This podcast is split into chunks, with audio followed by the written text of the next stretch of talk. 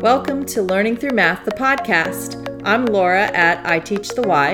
I'm Karina at Mrs. Cousins 5. Our mission is to inspire ourselves and others to keep learning and improving with passion. And hugs.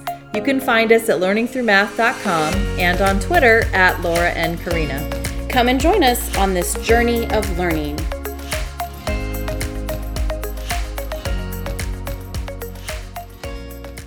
Thanks for joining us. We are recording this in November of 2020. And welcome to episode 22 Teachers Need to Learn Too. Yes, we do. We absolutely do. We want to give a shout out to our local math council. They tweeted something on Twitter for us. It says, we always learn something new from PBCC TM members at I Teach the Why and at Mrs. Cousins 5. Thank you for sharing your hashtag Learning Through Math podcast with at Laura and Karina. Yay. Thanks for the shout out. I love our local math council. It's the best. Palm Beach County Council of Teachers of Mathematics. And we had just had a virtual meet a few weeks ago. Mm-hmm. And I really found it beneficial. I really liked having the virtual, you know, usually we meet at a restaurant, right? Which is fun, but it was nice to meet in, you know, the comfort of our own homes. Right, especially now. Right. Since we can't really yeah. go and learn from new members and learn from, you know, different And we got to meet new people too. Yeah, which was great. My reflection is from our episode 20, and I really got to thinking about assessment. This that episode is about grades. Uh-huh. If you haven't heard it yet, go ahead and pause and, and listen to that one. But I keep hearing over and over again for the past few years what the root of assess means. And it means to sit next to. What? Assess in Latin and French terms means to sit beside, to sit next to. You know how I'm always saying you can sit next to a kid Yeah. and know if they know it in two minutes. Yes. Guess what? There you go. That's what it means? That's it. I'm shocked by that. Yes. Wow. I do have some good news that I want to share. I think we're finally making strides in the classroom. Yay! Last week, I was teaching multiplying decimals, mm-hmm. and the students, when we were talking about different strategies, the students said, I think it is this way because it looks right. oh, wait, what? yeah, that was their reasoning. Oh, wow. That's it. That's all they could give me. okay. We're starting to get a little bit better Okay. at explaining the why and in mathematical terms. So using mathematical reasoning. It's a slow process.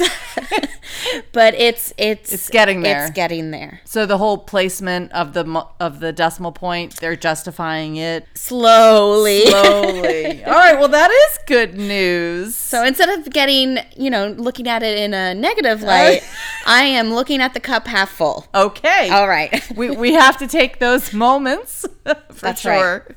My good news for this week is my building fact fluency kit arrived. Yay! This weekend, I am prepared to dive into it and really learn it quickly because in six days, I want to use it with the second grade students that I'm going to be seeing. oh, fun. Yes. Mm, Yay. I can't wait. Let's jump into this week's topic. Yes. Teachers need to learn too. Yes, we do. Mm-hmm. What does that mean to you? Well, a lot of things. Let's be honest.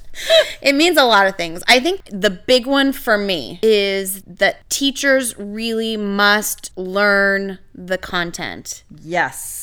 We have to not only learn it, but know it and understand it. and understand it. I, I think that's what I mean, really, is Okay. understand the content. Okay. So not just learn it, but right, understand it. and not just the one grade that they teach. They really have to know below and above. Yes. But it's to deepen their content knowledge. Put the TE away.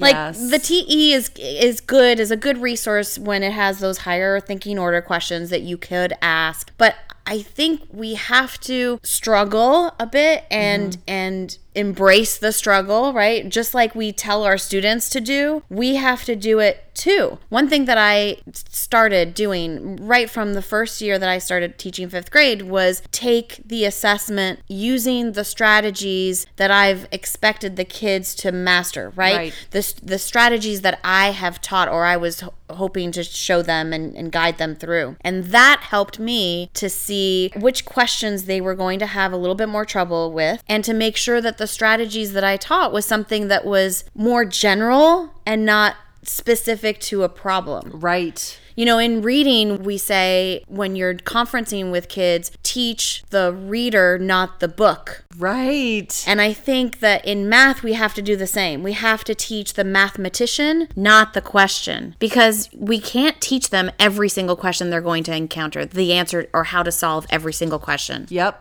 Because we, t- you and I talk all the time about we need to be able to have our students become problem solvers. Yes. And if we can teach them to become a problem solver, they can solve any problem. Correct. And I always tell the kids, I actually just told them this week, I can't prepare you for every question Right. and every problem that you're going to encounter, not just this year, but in your life. Right. What I'm trying to teach you are skills and strategies that you have in your toolbox that you can fall back on. Right. Anytime you encounter a problem, you know what to what you can do. You have something that you can try. Yes. I think honestly, we as teachers have got to stop using cubes and keyword posters, things like that. And we need to start using things like numberless word problems so that the kids figure out what the math is, what the situation is for the math. Are we separating things? Are we dividing things? Are mm-hmm. we combining things? Whatever whatever they're doing without even using any numbers, just think about what's happening in the story. Yeah, that, I mean, that's so important. Another conversation we have in the classroom is that if your picture is good enough, sometimes that's all you need. Yep. You know, truly, in fifth grade, if they draw a good enough picture for any kind, for fractions, for decimals, if their picture is strong enough and it reflects what's happening in the problem, mm-hmm. That's all they need to solve it. Yep. That's it. For the past couple weeks on Fridays, I've been, you know, quote covering classes for uh, teachers to go to the school-based team meetings. And the fifth, fourth, and third graders that I've been working with, it's been, it really has been so much fun, but also very eye opening of the number sense, which we talked about last week, how much they lack. Right. But what you just said about the model and being good enough, this one image that I had taken from Same But Different was beads on a string. And one set was three blue beads, and then there was a gap, two blue beads, and one yellow bead. That was one picture. And the next picture was five blue beads and the one yellow bead together. So there was no separation. And I asked them, what expression can I hmm. write for each of these? Yeah. And in every single class, someone said four plus two. And I stopped them and I said, okay, show me where where is the four and Yeah. where is the two? And they couldn't come up with it. So I said, all right, I think that's a great expression for a different picture. Yeah. But in this picture, what expressions Yeah. could we make? So they came up with, uh, of course, three plus three for the first one, five plus one for the second one. And I said, what else can we make? And someone came up with six plus zero for the one on the right where they're all together. And sometimes, I think it was more the, the fifth graders and some of the fourth graders, they came up with three plus two plus one. Gotcha. So mm-hmm. I would say to even the third graders yesterday, because I was with them, I'd say, so this is a group of three. So what if I just write three? And I can't write three again because we already said three plus three. So I said, tell me about these two blue beads and one yellow bead as a group. Someone would say two plus one. And that's where I got to introduce the parentheses. Yeah.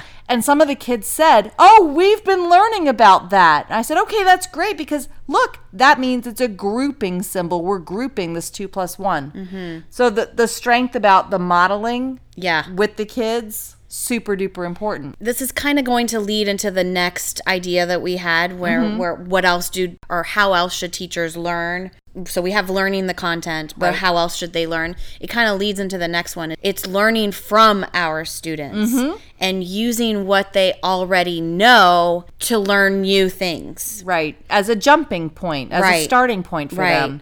And that's why it's so important that our like for me as a 5th grade teacher that teachers previously have really done the work of teaching students using those base 10 blocks using number bonds using number lines and number paths using all of these other things because when I start to use it with higher complexity of, you know, problems and two or three step word problems, Mm-hmm. They falter. They don't have that strong foundation that they need. For example, our last unit was multiplying decimals. Okay. Mm-hmm. We've used base 10 blocks. We used grid paper, you know, when you color the rows and the columns. Shading and overlapping. Right, the shading, the overlap, and of course, area model.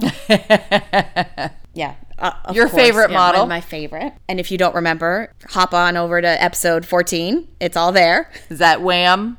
Wham. Wonderful area model. and the other one is placing the decimal, ah, which I will tell you is one of my most favorite things to teach because it makes sense. It's estimation. It finally shows the importance of estimation mm. in practice, mm-hmm. right? Like I think a lot of times when we estimate it's just it's just to check the work or to make sure that your answer fits mm-hmm. or you know, we do use estimation a lot in real life when we're at the grocery store, when we're at Target, right? As Yes. adults, I feel like we use estimation constantly. Right. But in the classroom, it feels kind Forced? of yeah, Yeah. disjointed. But in this lesson, it finally makes sense, right? If you estimate what your answer will be, Mm-hmm. that's how you know where the decimal goes. You don't have to count, you don't have to scoop, Mm-hmm. you don't have to create these rules.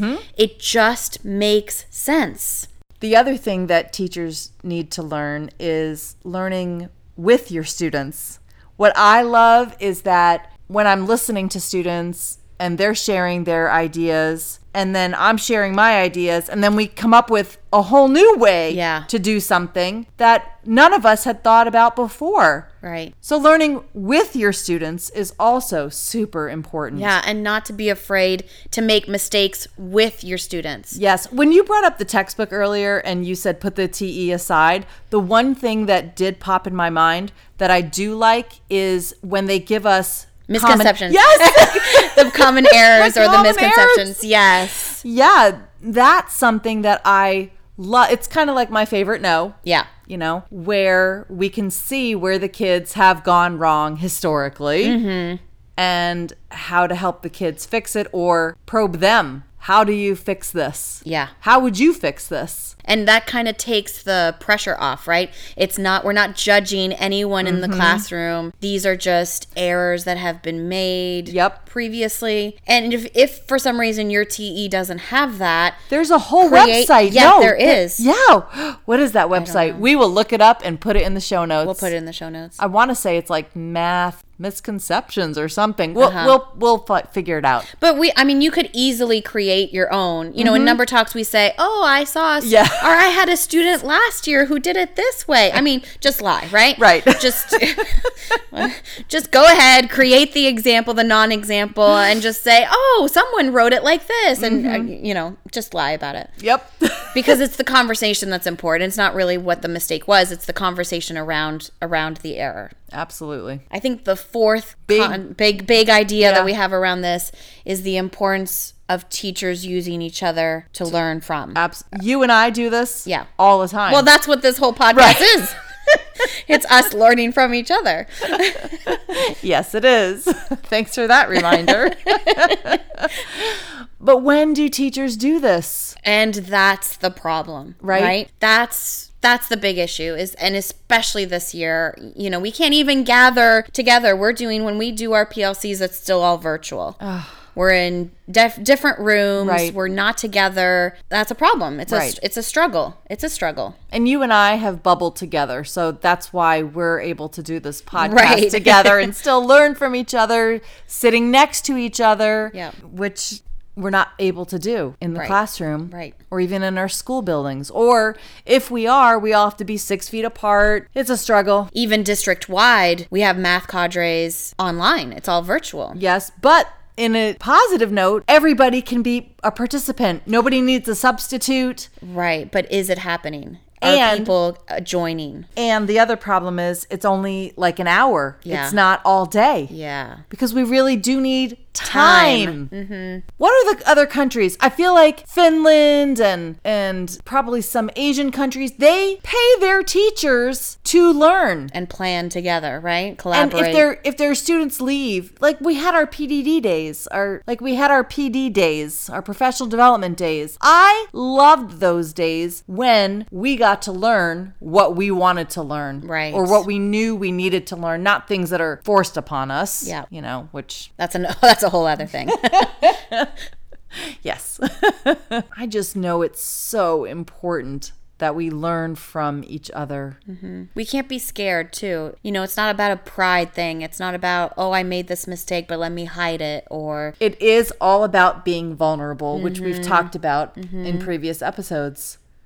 You're right. and reflecting on our teaching practices and admitting that sometimes there is a better way, Oh right? gosh, or there's if- another way. Again, if I could apologize to the students that I had when I first started I teaching, mean, all of us. I'm so sorry. right? All of us. Oh, because everything was procedural. Mm-hmm. Our challenge for you this week is to learn something. Learn something. I don't care if it's something new, something old that you want to relearn. Just go out and learn something this week. Mm-hmm. If you're not sure where to jump in, go ahead and take a look at some multiplication strategies for decimals. That's a good start. It is a good start. And think about placing the decimal. Gosh, I love that so much. Mm. Thanks for joining us. We'd love for you to subscribe to our podcast and give us a five star review on your favorite podcasting platform. We invite you to join the conversation on Twitter by using the hashtag Learning Through Math. We'd love to hear your feedback. Make sure to tag us at Laura and Karina. It's always a pleasure to talk to you. To you too.